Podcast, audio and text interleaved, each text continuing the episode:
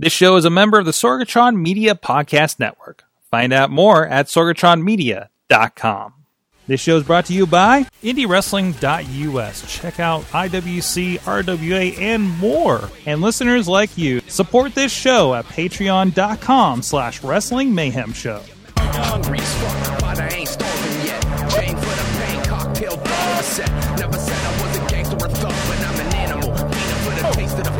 It is the Indie Mayhem Show. I'm Mike Sorg at Sorgatron on the Twitter here in the wonderful Sorgatron Media Studios in Pittsburgh, PA, and we got a great guest with us, a returning guest, a catch up. It's been too long. We looked at the we looked at the date on the last uh, show appearance. It has been literally too long.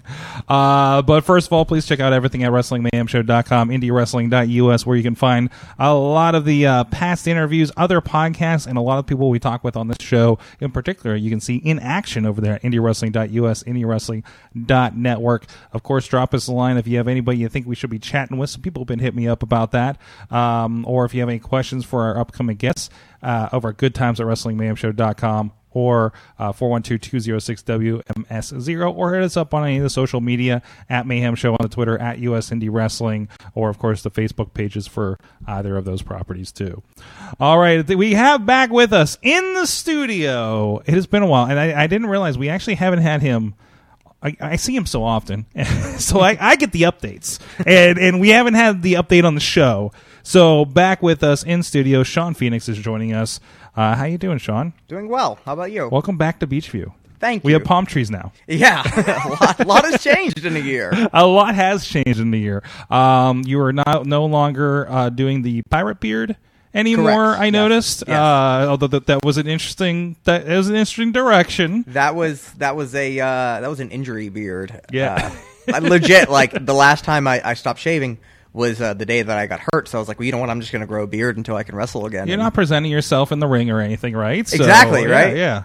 It's I mean, I had a couple appearances here and there at some promotions, but I mean, like, I I wanted it to show like the passage of time. You know, Mm-hmm. and I hated it. I hated it. I'm not a beard. Was that guy. your first like major beard that you've attempted? Yeah, I, I usually have something like this because I have a butt chin that I don't like, so I try to hide it with with, with this little stupid chin Tho- beard. Those on audio, if you didn't see on the on the on the art, it's a you have a little you know butt get goatee under goatee Yeah, kind of thing going on. that. So, um, I you know, and it works out well because it doesn't look like the Amish thing where you don't have the mustache. Like if I did that, I just look like, why has he got the Amish look? What's going on? right, Right. So, um, so like I say, you've been doing a lot. Uh, you're you're back. You're back in the ring. You've been in action. I think you came back in October. Is that correct? November second. November second. That's back. right.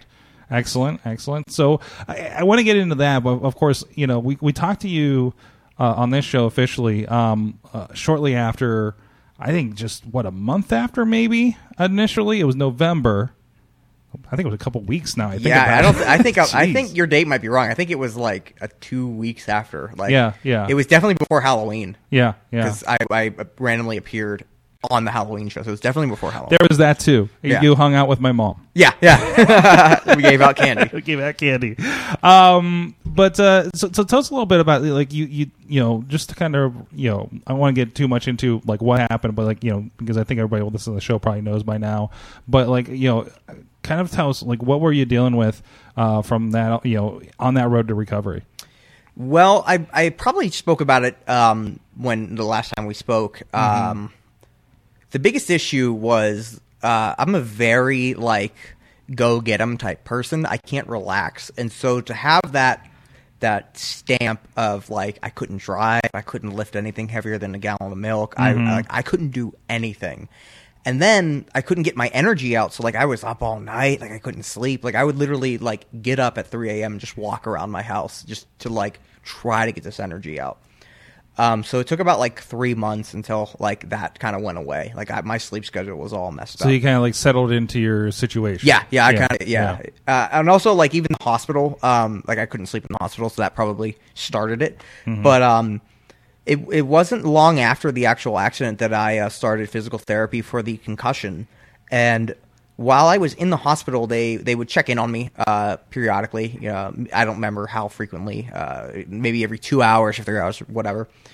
But the entire time I was in the hospital, all the tests, like there was no real signs of a major concussion, which surprised me because if there ever was a time to like not know your name, it was the time that I got hurt right then and, and, there. and, and the way you got hurt, I mean, and again, look at the footage. Like your head basically hit, like not concrete, but like Gymnasium a, floor. gymnasium floor. Yeah, yeah, There was nothing that protected me, which I will get back into that, but that was the best thing that could have happened. Which Really? is really weird. So when I was on the stretcher, um, like I was like thinking like, okay, what's my name? What's today's date? So like from that point on, the moment like where I put up like my hand, like the rock on sign, like I pretty much knew what was going on from that point on. I just didn't know how I got to that situation. Like I didn't remember getting hurt or anything like that. So that I was kind of groggy. But you know, they're asking me in the helicopter, you know, what's your name? So I consider the moment where I got my my wits about me, that started the recovery process. Okay. I was no longer injured per se. Like I was already on the process of recovering. Okay. It's a weird way to think about it, but um, so obviously that's not how it works. you know, like that was just the baby steps. But even when I was in the hospital, yeah, they were telling me like you know there was no real signs of a major concussion. They were going to potentially transfer me to Mercy to do inpatient physical therapy for the concussion, but I skipped that entirely. Mm-hmm. So I did have a concussion. Obviously, I hit my head really hard. So I went to UPMC Sports Medicine down South Side, and I think I went maybe three times a week in addition to doing physical therapy at home. And this is the place where like the Steelers go. That's when- where when anytime that's where Edge went to get cleared. Mm-hmm. That's where Daniel Bryan went to get cleared. Like that is we like I'm so fortunate that I live in Pittsburgh because I have the best in my backyard. I think I was talking with somebody just the other day about uh, you coming on the show and, Right. thi- this same situation about how like if you're going to get hurt like this, Pittsburgh's like the best place to do it. right, right. Like how fortunate of an injury location. Not only that, but like I was also really fortunate because I travel a lot, and you know, if I got hurt in Tennessee, my family couldn't visit me as frequently as they did. My friends couldn't visit me. How would you get back? Exactly. Yeah. You know? So I was very fortunate in a weird way to look at it that it happened in my backyard, in my in my home, you know, company. Um I was familiar with the area. I knew, you know, it was a 15 minute ride home once I had left. Um so it turns out that I said it was the best thing that could have happened to me because you look at the footage of how I got hurt, and it's really graphic. It's you know it, it is a miracle I survived. Like there's no doubt about that. But because the skull broke, that is the best thing that could have happened because the brain smacked onto the skull and it gave way and the force went through. Whereas if it didn't break, the brain would have smacked onto it and then, uh, you know, just like driving straight onto a brick wall. You know, if there's no Yeah. give to it, it's all, you know, within you. Um, and then the brain probably would have got swollen and they probably would have needed to take out part of my skull anyway to relieve the pressure. So because of the fact that the skull broke, the concussion wasn't that bad, which is really crazy to think about. Now, granted, there were other issues. You know, I did have a subdural hematoma. Um, I was leaking spinal fluid. Um, so it wasn't, you know, it's not all like, oh, I got off lucky. But, you know, in the grand scheme of things, I, I consider myself very fortunate that the only, because, you know, my, the, the thing that scared me the most was the concussion aspect of it. You know, they're scary. This would have been my third one. Um, and I knew in the hospital that a broken bone can heal. I know that, you we, know, kn- we know how to deal with that versus a brain Right. injury. Yeah, brain injuries are scary, and you know, from what I was told, my brain stopped bleeding relatively you know, shortly after I was first admitted to the hospital. Um, the main, the thing that kept me in the hospital as long as it did was actually the leaking spinal fluid, mm-hmm. because I, they needed to make sure, like once they inserted the catheter into my spine, it needed to to to pull it out, the, the the spinal fluid that is, and then they needed it to be in there as long as it, I think like three days, and then they needed to feel comfortable removing it to see if the hole closed up. Because if that didn't work, I would have needed brain surgery right there. So that's pretty much what kept me in the hospital as long as it did, which is only six days. Um, it wasn't like once they removed the catheter, then I could start doing like exercises in the hospital to see how I did walking down the hall, walking up steps. So, but uh, I kind of went off on a tangent. So I enrolled myself in the concussion protocol, and they confirmed that the- you know doing the impact test, it wasn't that bad. I've had worse concussions in the past, and that was, I mean, my most recent con- concussion, um, not including this one, I got in Cleveland doing a dive to the outside, which I now no longer do front flips. Now that I've realized my two injuries are front flips to the outside, like that's never going to happen again. Okay. I cracked my head off the, the back of my head off the floor, and I kind of knocked myself a little, little dazed. But I didn't knock myself out. I didn't have a brain bleed. But that concussion on paper was worse than this catastrophic injury. Yeah. So they were able to compare it, like, oh, last year you were here. You know, it's not that bad, but there is, you know, there is something that needs fixed. So I'll drop a bombshell, and um, I actually got cleared from the concussion doctor in January the day before I stood in that rise ring giving an update on my future. This is January of 2019. Yeah, I got cleared. I could have wrestled that day if I wanted to. However, that's just as far as doctors are concerned. I did say in the ring, you know, I did, you know, stretch the truth a little bit, and I said, you know, whenever I'm cleared, uh, I'm going to take some time to make sure everything is correct. I don't want to rush this, which is true. Um, it just so happened I got cleared that day um, because, I think I remember you saying that backstage. I'm just like, yeah, what? right? But What? because I w- the concussion wasn't that Yeah, bad. yeah. However, the thing that kept me out long was I was still dealing with some balance issues. Yes. and I was under the impression that once I got cleared up with the concussion, that everything would kind of be fixed Mm-hmm. because balance is a is a can be affected by a concussion. So it was a matter of you know, I do I want to come back and punch and kick and you know do the Hulk Hogan, you know the Uh, how about the the Stone Cold? Because right yeah, stuff yeah. stuff like that. Do I want? I could I do that? Absolutely, but I didn't want to. You know, um, and it wasn't even the fact that I was at more of a risk for getting injured. Like like I said, I could wrestle if I want to, but as far as the caliber of match quality that I you know have for myself, it wouldn't you know live up to that. So I waited. Then it was a process of you know a month went by, and hey, you know I'm still not. It, it wasn't so much vertigo as it was balance issues. Um, so I went back to the concussion doctor. This would have been like February, and they gave me another impact test, and they said, "Okay, well, it's not concussion related. You didn't get another concussion. Mm-hmm. Great. What do I do now?"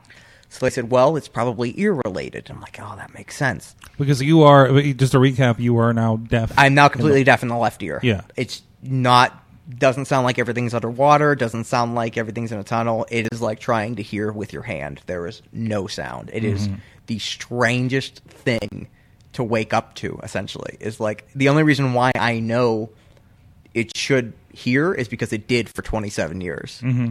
So, um, I went and saw the ear doctor that I had seen and did all the ear tests and he was like, "Yeah, you're you know, you're you're deaf in this ear." And I was like, "Yeah, I know that. this isn't a surprise to me." Thank you for the confirmation. right. I was like, "I'm here because I still feel like I'm going to lose my balance walking down the hallway." He said, "Oh, okay. Well, in that case, you have to go see this doctor." So I had to schedule that appointment. And meanwhile, you know, you never schedule a doctor's appointment. They never see you the next day. It's always like months from now. So let's say this was, uh, we'll say this was May that I got that news that the earliest that doctor could see me was July. So like still a couple more months. So I went and got evaluated. Um, and, and, and by the way, the, the type of exercises that I was doing for the concussion uh, wasn't really too hard. It was like standing on a couch cushion with my arms across my chest and eyes closed. Um, it was, I had to put a cup behind me, like a, there was a countertop, and I had to turn with my right, put the cup down, then turn to the left and grab it. You know, really simple stuff like that. Not difficult at all. Um, but then you know I, I got evaluated um, ironically at the same hospital that I was taken to when I got hurt. So like I was like, oh, you know, like there's that nurse that I know type of thing. Um, it was a really crazy procedure. Like I my appointment was at like seven in the morning, and then they schedule a break. It's like a three hour like process, and then they schedule a break. That way, the doctor you that day, which is kind of cool. But like, I didn't realize that. Um, and then after they do all that process, like you can't drive. So like I had like my buddy come like with me, and they were like, "Yeah, it's gonna be probably about five hours." So I was like, "Just come back and get me. like, don't even wait."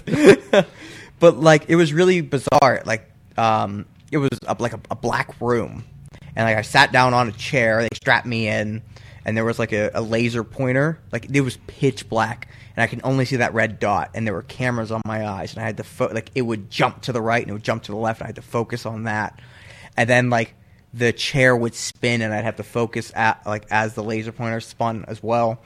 There was another part where there was a curved wall and I was in a harness and there was a metal floor and the wall would lean towards you or lean away and that would really throw off your depth perception and your balance. Mm-hmm. And then like the thing you were standing on that would like it would raise your heels. So like you would like fall over like i failed all these tests by the way like they they were like yeah you definitely have some issues Sounds here like some like astronaut test stuff. yeah, pretty much. That's what I felt like. Um, then there was one where the wall was synchronized to what I was standing on. So like as I like was trying to balance, like the wall would get further. You know, like I was like whoa, but you know, it's strapped in, so I couldn't get hurt. But uh, then there was one. They were like, well, let's see how you are underwater. I was like, what does that mean? So they put a balloon, like a, a small, like inflatable thing, like in my ear, and then and like filled it up with water in my good ear to see like how that reacted. And then like at one point they had to put warm water in the balloon, and then they drained it and immediately put freezing cold water in, and that that hurt. I was like, but when they put it in my right ear, my good one, that felt like I was underwater. It was the strangest thing. Like I'm laying down on a table and I felt like I was floating in water. It was the most bizarre experience. So all of a sudden done, you know, I go on, on my lunch break or whatever. Um, I come back and they're like, the doctor's like, yeah, you know, you're you're pretty messed up. It's- yeah. Thanks, like, doc. Like, yeah. and he was like, you know, there's. He said, well, at this point, I got some answers. I'm like, why is this not doing any better? And he said, well, normally, or the best way to explain it is balance is made up of three things uh, the surface, like where we stand on, our eyes, and the inner ear. So they determined that my balance was really bad in the dark and on uneven surfaces. So we're taking away the eyes in the dark, and we're taking away the solid surface with the uneven surface, leaving just my inner ear.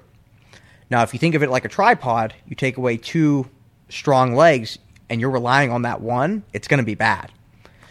Which I was like, oh, that makes a, a lot of sense. Um, the issue was normally the brain realizes, hey, this left inner ear is done. We need to focus on the right, and it can adapt. Mine wasn't doing that. And there were a couple factors that could cause that. One being like, oh, you know, in this case, you know, if you're an 80 year old woman or or 80 year old man, I don't know why I said woman. I'm definitely not an 80 year old woman or man. Um, yeah, your brain may not adjust to that. You've lived a long life; it's going to be hard. Or if you're on certain medications, which I wasn't. So then, the the the thought process was, well, no matter how my my inner ear could be 98% dead, but because the, my brain is recognizing the 2% of life there, it's not you know recognizing it as completely done. It's saying there's still life there. You've made all this improvement, and everything else. This can come back, mm-hmm. which unfortunately it doesn't do that. So we had a couple options. One being I could have got surgery to destroy the inner ear to kickstart the brain focusing on the right, or do physical therapy. And I was like, well, absolutely, I'm going to do physical therapy. Um, one of the reasons wh- I would have had a quick turnaround with the surgery, obviously, but I'm 28 years old. With modern medicine improving the rate that it is, 25 years from now, there could be a new, you know, implant for 20 bucks that everyone can get and fix your balance. But if I destroyed my inner ear, I would be SOL. Yeah, there'd be there'd be no comeback from that. Yeah. So I was like, okay, well, you know, I want I want to feel better.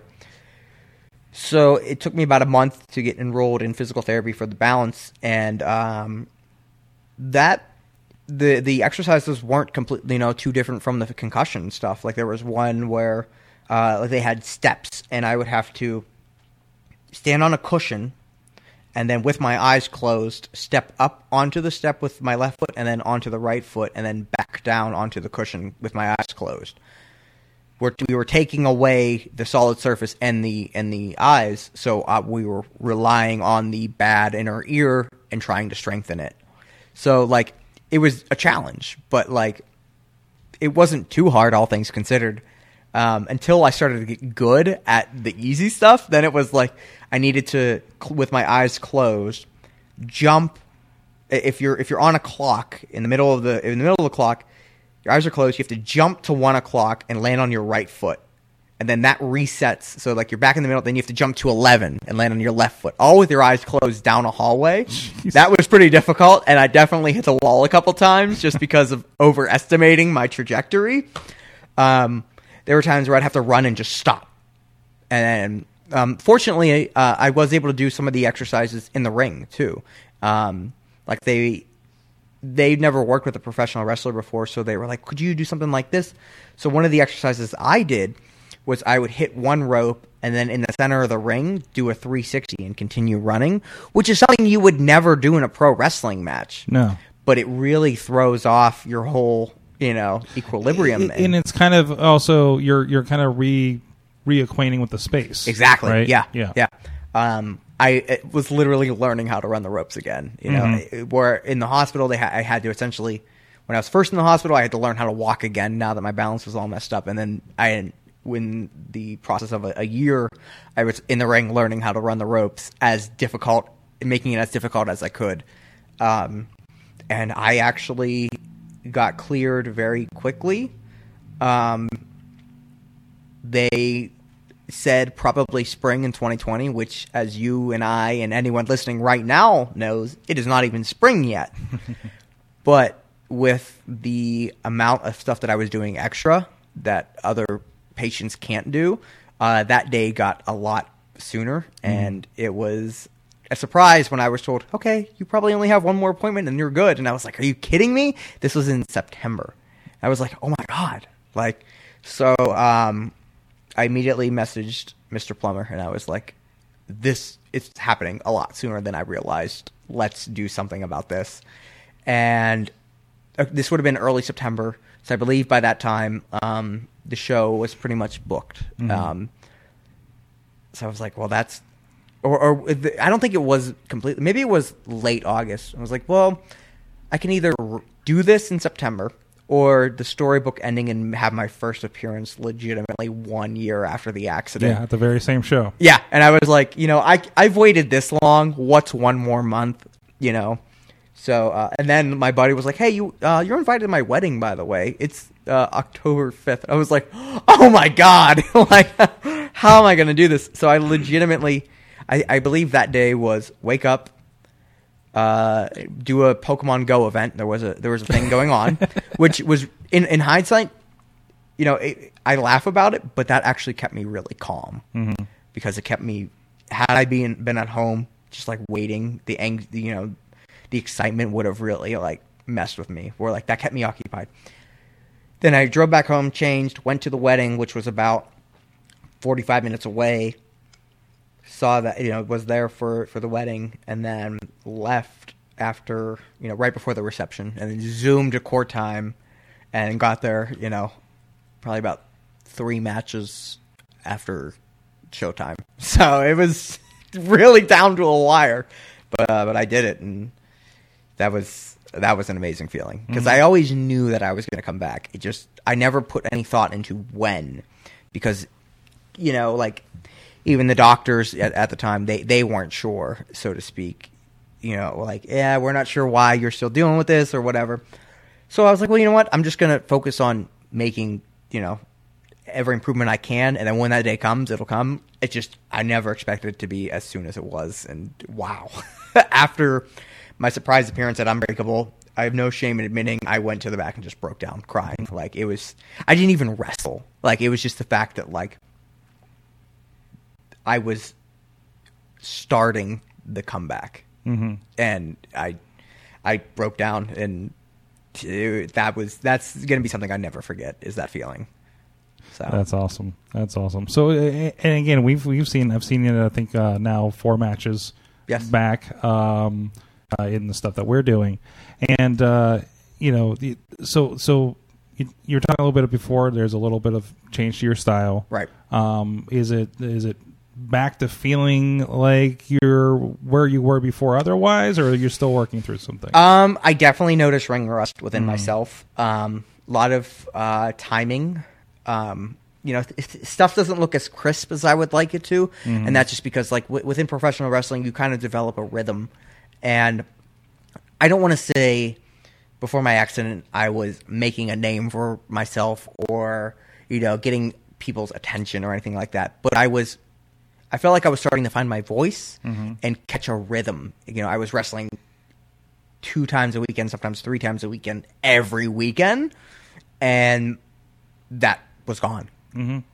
So even while I was still involved with professional wrestling, still going to shows, you know, sitting on the sideline, picking people's brains, it's complete, you know, like it's a reaction thing, and you don't realize it until you are, haven't done it for a year plus. Like even practice matches and stuff, you know, like I'm still not where I want to be. So I noticed that, and unfortunately, the only way to get that back is to wrestle as you know frequently. But I mean, there's no nothing I can do at home. But um, also a little bit of PTSD climbing to the top rope, which uh, I probably should have tested that before I came back because, like I, I told you, the first thing I did once I got out of the hospital was get back into the ring yeah, um, and I had no issues with that. But there was even a time where I even debated having a couple practice matches before uh, the return because I wanted everything to feel genuine. When a lot of some of the stuff that I said hadn't been genuine, like when I said like, "Oh, you know, I don't know when I'm going to wrestle again," the day after I was told I could wrestle again, you know, I felt like, well, if I was not genuine with this, let's make this a little bit more genuine. That way, the first match you see is the first time I was in the ring. But I decided it was probably for the best to you know do a couple practice matches. Um, it'd be stupid not to. Um, but at that time, I don't think by the time I was doing those practice matches, I don't think I was doing the physical therapy for the balance, so I avoided going to the top rope. Um, in hindsight, I, well, I try not to regret anything. You know, I probably should have, you know, done that, you know, once or twice. Um, it just, I, I know it'll go away because uh, I actually almost died at a concert before I was a pro wrestler. Um, I, I, got think, tra- I think we talked about. This yeah, yeah, I got trampled yeah. on at a concert. Yeah. Um, and I couldn't breathe, and I sleep on my chest with my head under the pillow. And for the first couple weeks after that incident, like I, that freaked me out. That sensation of being on my chest with my head under it reminded me of being trapped under bodies. Um, but all it takes is a simple, you know, change of position, and that went away. Where in matches, I climbed to the top rope, thinking, "Okay, I can do it this time." And it's like, "Oh no, do I really want to be up here? If this happens, you know, what if I'm gone another year?" So I get off the top rope, um, which really sucks to say that I have this weakness, this fear, because I try to be so fearless, but I also try to learn about, the, you know, from the accident, you know, risk versus reward. Um, it'll happen eventually, you know, trying to work on it, but but not pushing it. not pushing it. No. That's good. That's good. Yeah, yeah. I noticed there's been more uh, tag team action Yes. lately. Uh, Yeah. I, I was I was happy to see the Keystone State Dude Corps come back. Yes. Uh, with uh, Ziggy. Yes, very fun. Like I lo- I love doing that because she's one of my best friends. Like I have so many friends in pro wrestling, as I'm sure you saw from the uh, benefit show we did, which we didn't even talk about yet. I- I'm so fortunate to, to consider so many good people my friends, uh, and I'm a goofy guy by nature.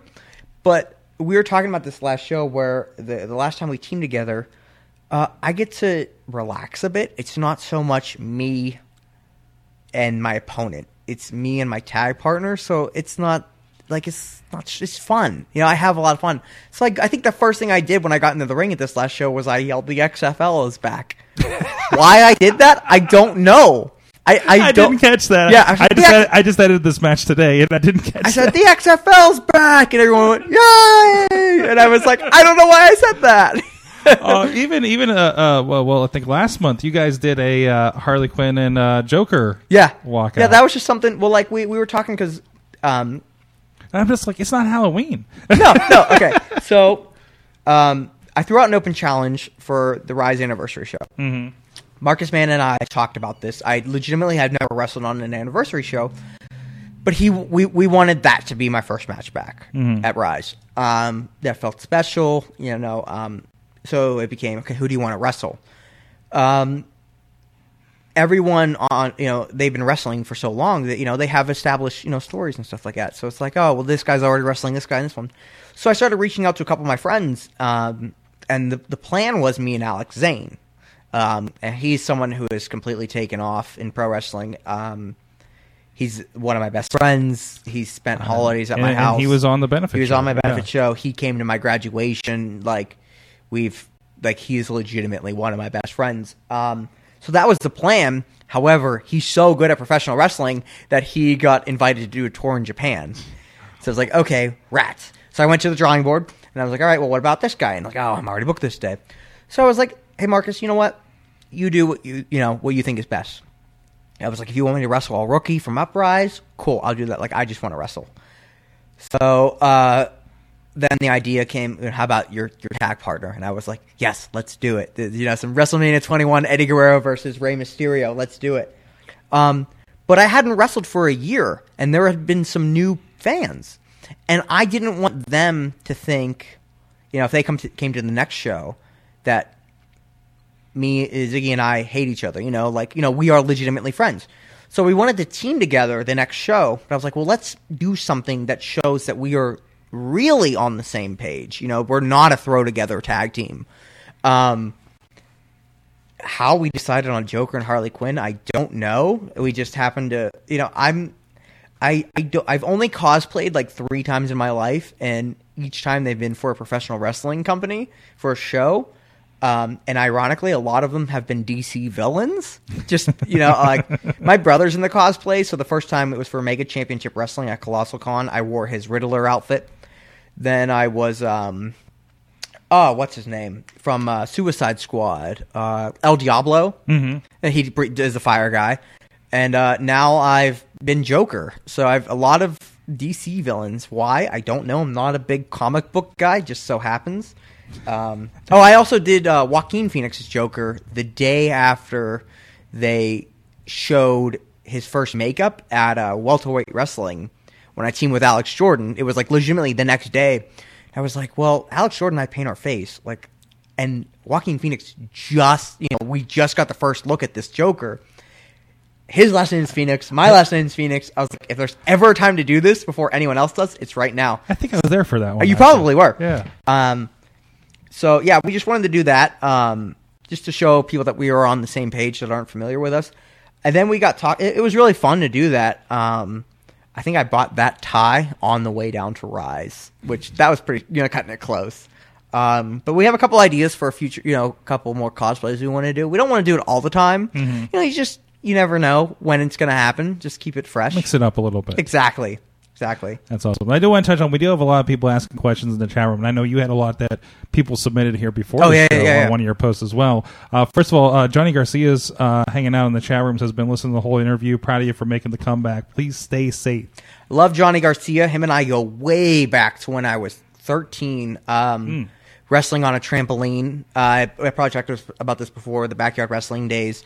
Um, we would be on message boards, and then like we would post shows like highlight videos, and then like people that had some training would like tip, you know, chip in, and be like, hey, you know, when you tie up, you know, you grab the neck with the left arm, not the right, that type of thing, and then it became like a bragging right type of thing where like oh look our shows are better than your shows. And then we would travel across states to do it. And johnny you know like it was really weird how my life turned out because johnny was in a, a video that i saw when i was going into my freshman year of high school this this wrestling company it, it was they had a ring base and all the matches were really good like it didn't have ropes but like it was the first time i'd seen that and I noticed they had a huge crowd, and I was like, "Oh my god! Like we can't even get our real friends from school to come to see us." and then, um, like I I would watch this video. It was like a 15 minute video, had like five songs. I watched this video so often that by the time my freshman year started, I would catch myself humming the songs in my head, walking class to class. Fast forward to the next year, I'm meeting these guys and wrestling these guys, and like that gave me a huge, you know, like leg up on you know my confidence, my you know desire for wrestling. My And this, is, and this is still in the backyard. yeah, I was 15. 15 traveling across. Is that? I thought that was. I thought I knew. Um, I was 15 traveling to like Eastern PA three hours to do it out of love. You know, wrestling strangers that we chatted online. And, and and I think you know as, as a kickback because I think you're coming out of that era. Like I remember the old backyard wrestling tapes where that's where we saw Josh Prohibition Right. and M Dog. Yes. Right. Yeah, yeah. So I mean, this was like kind of a whole subculture thing. Right. And and I don't know how many people I've heard of that became wrestlers in the late 2000s that were like, oh, and of course we were backyard wrestling. Right. Yeah, and like I, backyard wrestling used to have a stigma to it, where like a lot of people um, thought it was you know hitting each other with light tubes and just garbage wrestling. Sure was sometimes. Right. Yeah. Um, where in my generation, we wanted to have fun, and you know, like there were times where I would go to shows, like even after when I was done uh, backyarding, just to go and hang out with people. Like there was one time in New York, or a couple times, you know, it was in a field in the middle of nowhere, and we all put up tents, and like my buddy brought out his DJ equipment. We barbecued. There was a creek. It was legit. Like I, I got chills now talking about it. it was so much fun. Like we were weekend warriors doing it for love and to hang out, and like we were partying. Um, yeah, like, and then like I hear people say like, "Oh man, yeah, I used to watch you, you know, from backyarding days." I'm like, that's so weird to me because I still was that kid watching that 15 long minute music video, and then like I did it for so long, and I got to wrestle those guys like Johnny, and you know, really, I don't want to say improve because obviously, you know, like a, a backyard, how much can you know? But um, it, to to move up the ladder, so to speak. And my my whole mentality in the backyard era was everything I do in backyard wrestling was to prepare me for pro. So like that's where I taught myself how to breathe fire. That's where I started dyeing my hair red. That's where I started doing the somersault, moonsault. You, you were trying the stuff out. Yes. In in an environment for because the people I found out the people that were watching that video, those were all the wrestlers that were all there. So if you could impress the fellow wrestlers, Mm-hmm. you could impress fans. That was my mentality. So, um, you know, I, I, I have no regrets about uh, backyard wrestling. It, you it, it shaped me to who I am. I wish I didn't do it as long as I did, but everything happens for a reason. I've got nothing for love for Johnny. We spent uh, a whole weekend in Florida. He's from New York. I'm from PA. I was 16. We had a blast. That man can snore though. We got Zerker in the chat room. Um, they're asking, and I know you partially answered this. Uh, if there's any expansion on this, is there any movie you're tentative to do since coming back? You talked about the front flip. Yeah, it's just mainly just yeah. going to the top rope. Um, that'll come in time. Uh, I do have a new finisher. Uh, finish. I have two new finishing maneuvers that uh, I can do that I don't need to go to the top rope, so I have those in my back pocket, which is nice. Um, Eventually, like I, I believe I told you when the first time I chat, I don't want to be that guy that's like, oh, he can't do that anymore. Mm-hmm. I will if I have to, but I know that I can do it. It's just a mental game, not physical. So I will get there. So Berserker's my boy too. We met at a party. Uh, I see Max is out there. Uh, Zaleski Max says, "What's um, up?"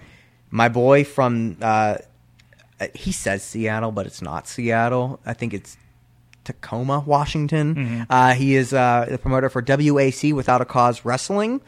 Uh, I I got uh, I saw that one of my questions were how did I get the connection to Wrestle for Three Two One Battle? So I'll segue into that. Um, I have a lot of friends in Seattle. Um, ironically through backyard wrestling. Like a lot of my friends did what I did. They got trained and you know went pro. Um, so you know I reached out and I was like, hey, do you guys have any openings? And I went out there for a weekend, and I realized there was a Pokemon Go uh, community event. One day I was there. And I was like, oh, I really want to do this to get a shiny. I think it was Charmander. And Max, who I didn't know at that time, was like, hey, if you want, like, we'll go to a park. I'll take you to a park and we'll, we'll go try and catch this Charmander. And we bonded really quickly over that. We spent about three hours in the park just walking in circles around this beautiful lake. Um, there were so many people. There had to be about 200 people all playing Pokemon Go. It was beautiful weather. Then we hung out. We w- went to his place, watched Deadpool. Um, yeah. Then then he started this promotion, um, WAC, which um, I actually went to.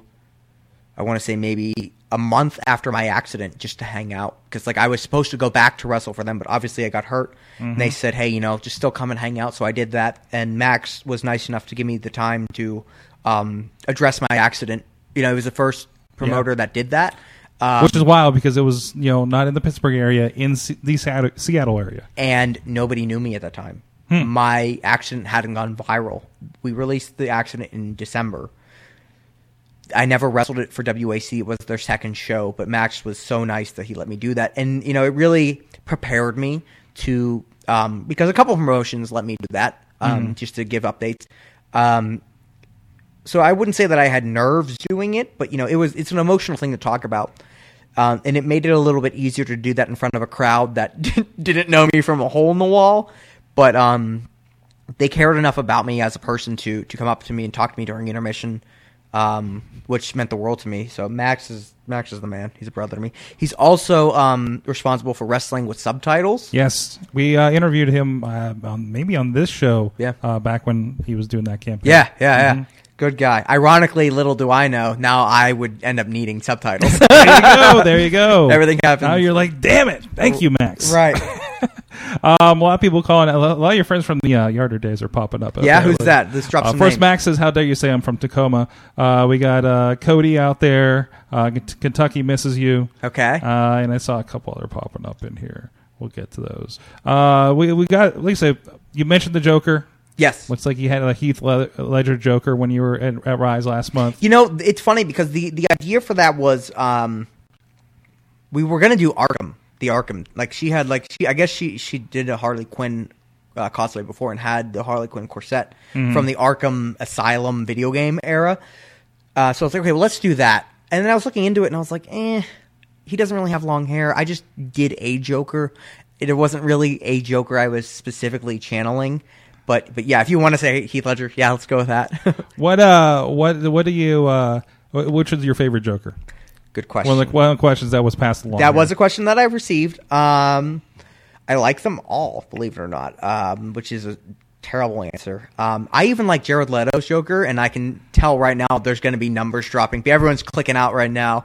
Um, I respect Jared Leto's Joker a lot because it was the first Joker we got after Heath Ledger, and obviously Heath did an incredible job. So he had to do something different. He had to. Anything, even Joaquin Phoenix is, very similar to Heath Ledger's. I feel in a way.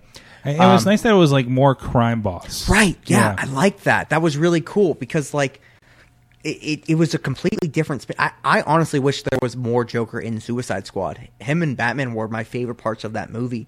Um, I liked it. I thought it was different. It was, you know, it, it's a risk. Um, uh, but Heath is great. I, I really like Joaquin Phoenix's. Uh, I just watched uh, Joker for the first time a couple weeks ago, and like throughout it, I'm telling myself, this is a Joker movie. Like, you could title this movie anything, and this movie would be fantastic. The fact that this is a Joker origin, you know, like, is great. I knew he would do good. Um, he really caught my attention, he being Joaquin Phoenix, uh, whenever he went on uh, David Letterman in 2008. Do you remember that with that interview? He had the big beard. And Mm-hmm. That really that caught my attention. I'm like, oh my god, this guy's crazy. Well, then um, I ended up watching the movie that he was promoting. I'm not there, or I'm still here, or something like that. And that was all method acting. And that interview was the ending to that character. And so watching, like, I'm like, wow, he can really become this this character. Like, he's a crazy method actor. He was great in Walk the Line. You know, like, so when I heard that they announced him as Joker, I was all all in. Like, it's going to be fantastic. Um, Mark Hamill, great Joker for the cartoon series and even the Arkham. Uh man, like I'm not really a big comic book guy, so like I, I I don't. They're all great. They all have different traits. Cesar Romero for the fact that he didn't shave his mustache for the makeup. Mad respect there. Um, man, if I had to pick, it'd probably be Heath because that was. Yeah, it, I feel like everyone's gonna say Heath Ledger, but uh, that was during my you know coming of age, so to speak. You know that was you know when when Jack Nicholson was Joker, I was just a kid.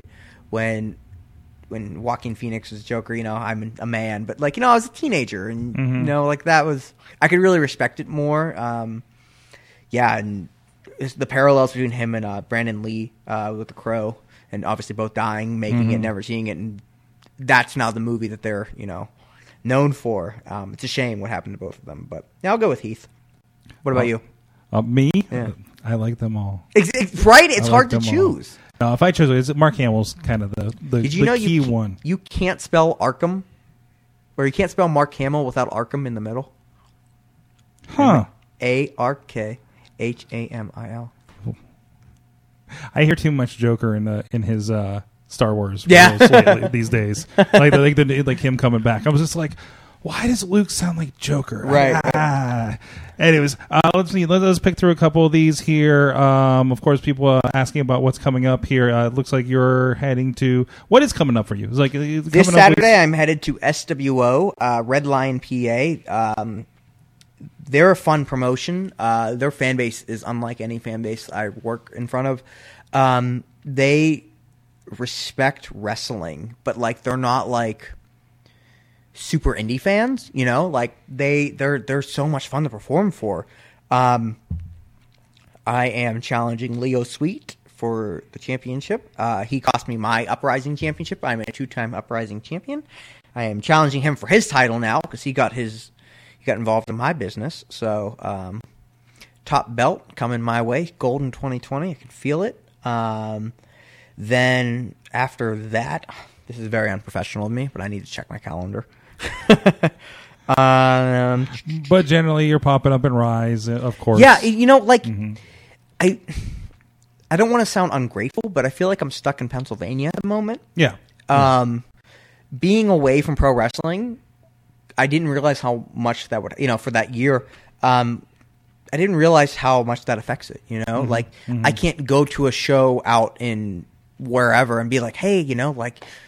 You guys, are you guys running this day? You know, networking and stuff Yeah, like yeah, that. yeah. So as of right now, like I'm kind of just in Pennsylvania, which is great. But you're kind of re- restarting, rebooting exactly that right. networking. I'm, re- I'm I'm I'm learning how to run the ropes again. You Mm-hmm. know, um, I I'm not upset, but like it it bugs me because of how frequently I traveled, and I love traveling to other states. I love traveling all over. Um, so it bugs me in that aspect, but I am very fortunate that you know I am still able to wrestle um, almost every weekend. Um, then after that, it's uh, IWC uh, Super Indie Championships coming back home. The 29th, if I don't find a booking, I might jump into a pool of cold water for the Pittsburgh Polar Bear Plunge. so I really want to find a booking. Have you done that before? I've never. I oh, hate the cold. I've done. I did about three uh, or so years of it on New Year's Day. Yeah, yeah. Usually was New Year's Day. Didn't you jump in the river? Yeah, that was They- in the river off the Mon Wharf. Yeah. Now they're doing it in pools. Yeah, that's wimps. Yeah. Wimps. But I hate winter so much. I hate the. It was cold. dangerous as fuck. Don't get me wrong. You dropped the f bomb. the thing that I did, that was not. It was not smart. But there was like a thousand people doing it. Yeah. Yeah. Um, so so yeah, I am pretty fortunate that you know, like my calendar is full. Um, eventually I'm going to be headed back to Chicago in April. That's going to be fun. Headed to North Carolina in May. So eh, we're getting there, getting there. So So your your dance card will be full by the end of the year, I'm sure. I really hope so. Um, so I'm going to alter the usual end question here a little bit and actually borrow one from uh, our other show. What did you learn from this time off? What's the biggest lesson out of this for you? Uh, definitely risk versus reward. Um, you know, for so long I felt invincible. I know unbreakable is my thing, but I legitimately felt invincible in the fact that, like, other than nearly dying at a concert, I've been very fortunate in life. You know, I've broken bones here and there. Um, but my mom, first of all, is a mother, so she worries, but she's also a retired paramedic. So she's the type of woman to be like, hey, make sure you put your seatbelt on. I'm like, Mom, I'm 28 years old. Like, you don't have to tell me. Like, I know, I know it's dangerous. Or, you know, it's lightning. You, you know, there's a thunderstorm. You better come inside. Like, I, I get it. You know, the it's possible to get struck by lightning, but the chances of it happening are very slim to none. But that doesn't matter to her because if there is a chance, that means it will happen. So for so long, I've always, you know, like it's not a big deal. You know, I'll be okay. You know, and fortunately, it's been I've been right. You know, I've traveled during snowstorms that I was told I shouldn't travel in, and you know, nothing happened. Um, I've traveled on wet roads where I told it's slippery out, and nothing's happened. Um, this was a wake up call that you know there is a chance where you play with fire too many times, you will get burned. Um, completely pun intended. Um, so I realized that, but also like it enabled me to because I've been involved in wrestling since I was 13 in some form, whether it be backyarding or professional. Um, the entire that entire time, it's always been brainstorming for what can I do in this next match or what can I do, you know, today type thing in this match. Where I haven't been just a fan since, you know, over how many years. Um, but so it enabled like I was able to watch it, but also I now know professional wrestling. I know psychology and stuff like that. So I really got to study. And it was studying and studying, not studying to apply till for the next match. It was I'm going to take all this in and really take it in. And whenever I can use it, I will, but just take notes the entire So time. So just a step back and absorb. Yeah. And that was huge. Now, have I been able to use everything that I've picked up? No, because you know when you're out there, adrenaline's running, and you've got a million things to think about. But um, a lot of the stuff that I've you know picked up on, yeah. Um, there's been times where you know I've gone to shows with friends, and you know Jimmy Rave was at the show, so I sat right next to him and said, "Hey man, let's let's talk. Let's let me pick your brain." Um, so I have huge respect for Jimmy Rave for letting me do that. He could have told me to, you know, piss off. Um, I was able to go to seminars during it too. Uh, Chris Hamrick, Ricky Steamboat, Mike Quackenbush. Um, not necessarily in ring, but just to listen and pick their brains and really listen and not worry about well, how will this look? How will this make me look today? Or and it doesn't really work today. It's okay. I see what you're talking about. That makes sense. I have X amount of days to think about applying this to my craft now rather than rushing, bang, bang, bang. This needs to happen right now and not getting it. Um, so I've really learned a lot about that. And I I don't regret it for that aspect because I think it need I needed a wake up call and I think I needed to grow as a as a performer and I was able to you know get both of those things. Um, but yeah, I definitely learned not to do it again. Excellent, Sean. It's been so good to catch up with you here. Likewise. a lot of people showed up in the chat room here, uh, and I, I encourage you to go through, back through and uh, say hi to some of them uh, Okay. personally. Um, and of course, you can see uh, we have a lot of uh, uh, you in action, including a lot of the new matches over on the Indie Wrestling Yes. Network, uh, including the Rise from this past weekend, which I again literally just edited today, so that'll be up in the next day or two.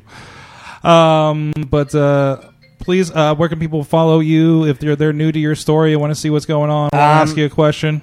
I'm constantly on social media. It was a escape for me during my time off. Um, I'm on Twitter, Instagram.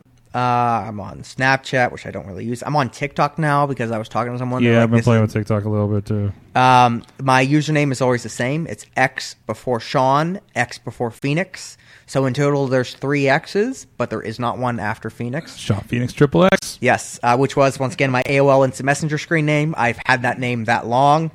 Um, my Facebook is now at the point now where because I went viral, I'm very close to my friends limit. So if you send me that, that is my Facebook link. If you send me a friend request, I will redirect you to my fan page, my like page. Um, just because there isn't a limit there, but I try to share everything. You know, I leave. I have like 50 spaces left. That's left for like promoters and other wrestlers. But, but yeah, X Sean X Phoenix. I'm sure you could Google me. As cocky as that sounds, uh, I'm sure you'll find me. Um, Pro Wrestling Tees X Sean X Phoenix. Uh, that helps out a lot than people, a lot more people realize. You know, like it's I don't even have to lift a finger, and I make money selling a T-shirt. You know, it's that helped me out tremendously. Great service those guys do up there. What's that? Great service those guys do up there. Yes, yes, and I know a lot of the people that work for them, so I'm Mm-hmm. very fortunate that I can just message them and be like, "Hey, man, uh, a little bit of an issue with that." Uh, so anytime I'm in Chicago, I stop and say hello. Um, Good. But yeah, anybody that ever like I've run into people saying like, "I don't really want to buy that because I know you don't make as much," but like literally anything helps out independent wrestlers. Absolutely. So even if it's like two bucks, like that helps us out. So Go check it out. See when he's coming to your town, and uh, and thank you so much, Sean. Thank and you. everybody in the chat room. Thank you for popping you, in here. We got a lot of stuff we're planning out, uh, so we don't have any weeks off while I start traveling the world here this uh, spring. So if you have anybody we should be talking to, uh, again, drop us a line. We want to fill these out, so we make sure you guys get one every week here. And stay tuned. You never know when we're going to pop up. I actually got one. Might have a surprise one tomorrow popping into the studio that we haven't really announced yet. it's Kane. Yeah, it's it's not Kane. No, it's not Kane. Not this time. Um, we're, we'll, we'll still work on the Kane. Uh, thank you so much. Until next time, please support indie wrestling.